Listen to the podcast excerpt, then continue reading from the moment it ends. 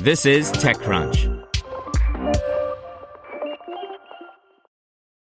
If you enjoy this podcast, you should check out The Hustle Daily Show. More than 3 million young professionals read The Hustle Daily's email for its irreverent and informative takes on business and tech news. Now they have a daily podcast called The Hustle Daily Show, where their team of writers break down the biggest business headlines in 10 minutes or less and explain why you should care about them. They'll also do deep dives on topics like why it's nearly impossible to buy an original Bob Ross painting. I recommend the show about a university that's using a hologram of Albert Einstein to teach science. Search for the Hustle Daily Show in your favorite podcast app. This is TechCrunch. EV startup Canoo is gearing up for production in Oklahoma factory by Rebecca Bellan. EV startup Canoo has hired hundreds of employees and is homing in on a production date, but critical milestones, including landing a battery supplier, remain, according to the company's second quarter earnings report.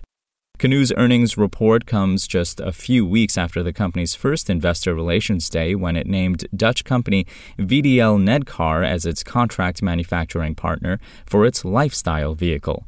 At the time, Canoo estimated the Nedcar facility would build up to 1,000 units in 2022 for U.S. and European markets, with a target of 15,000 units in 2023. During Monday's earnings call, CEO Tony Aquila said the company is now expecting 25,000 units units in 2023. Canoo also provided updates on its plans to build a U.S. based factory, which it describes as a mega micro factory for its pickup truck and multi purpose delivery vehicle. In June, the EV startup announced plans to build its first factory in Oklahoma. The state has committed $300 million in non dilutive financial incentives to support the facility and phase two of manufacturing. This two pronged strategy is important for a few reasons, Aquila said during Monday's earnings call. As a new OEM, working with a Nedcar will allow us to refine our manufacturing process, while augmenting our production expertise, which will be deployed in our Oklahoma manufacturing plant. It will allow us to geographically diversify our manufacturing operations and position us to increase our commitments, products, and volumes to adapt to changing market demands and build flexibility in distribution. Aquila said about a third of Oklahoma's investment will be available within the first 36 months. These funds will help the company progress as it moves into its gamma phase, which means Canoo is getting ready to launch. Year over year, Canoo upped its workforce from 230 to 656 total employees, 70% of which are hardware and software engineers.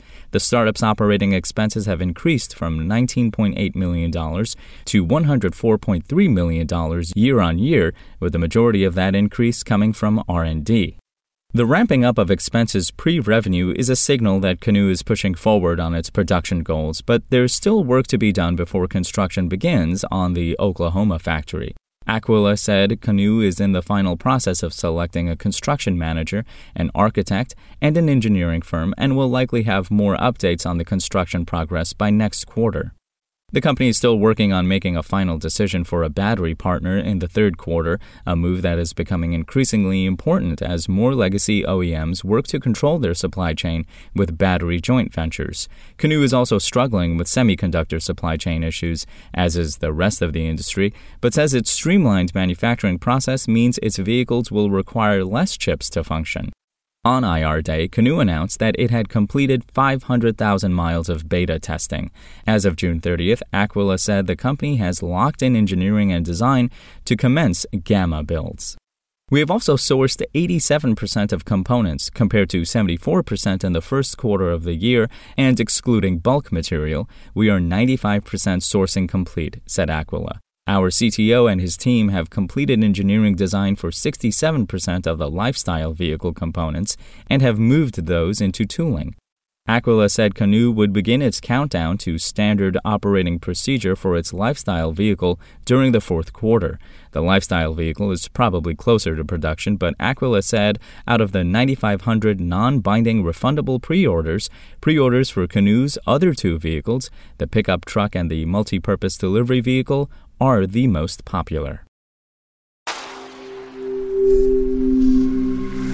Spoken Layer. Want to learn how you can make smarter decisions with your money? Well, I've got the podcast for you.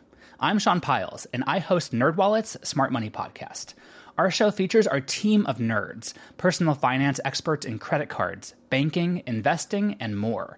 And they'll help you make the most of your money while cutting through the clutter and misinformation in today's world of personal finance. You'll get clarity on strategies to help you build your wealth, invest wisely, shop for financial products, and plan for major life events. Listen to NerdWallet's Smart Money Podcast wherever you get your podcasts.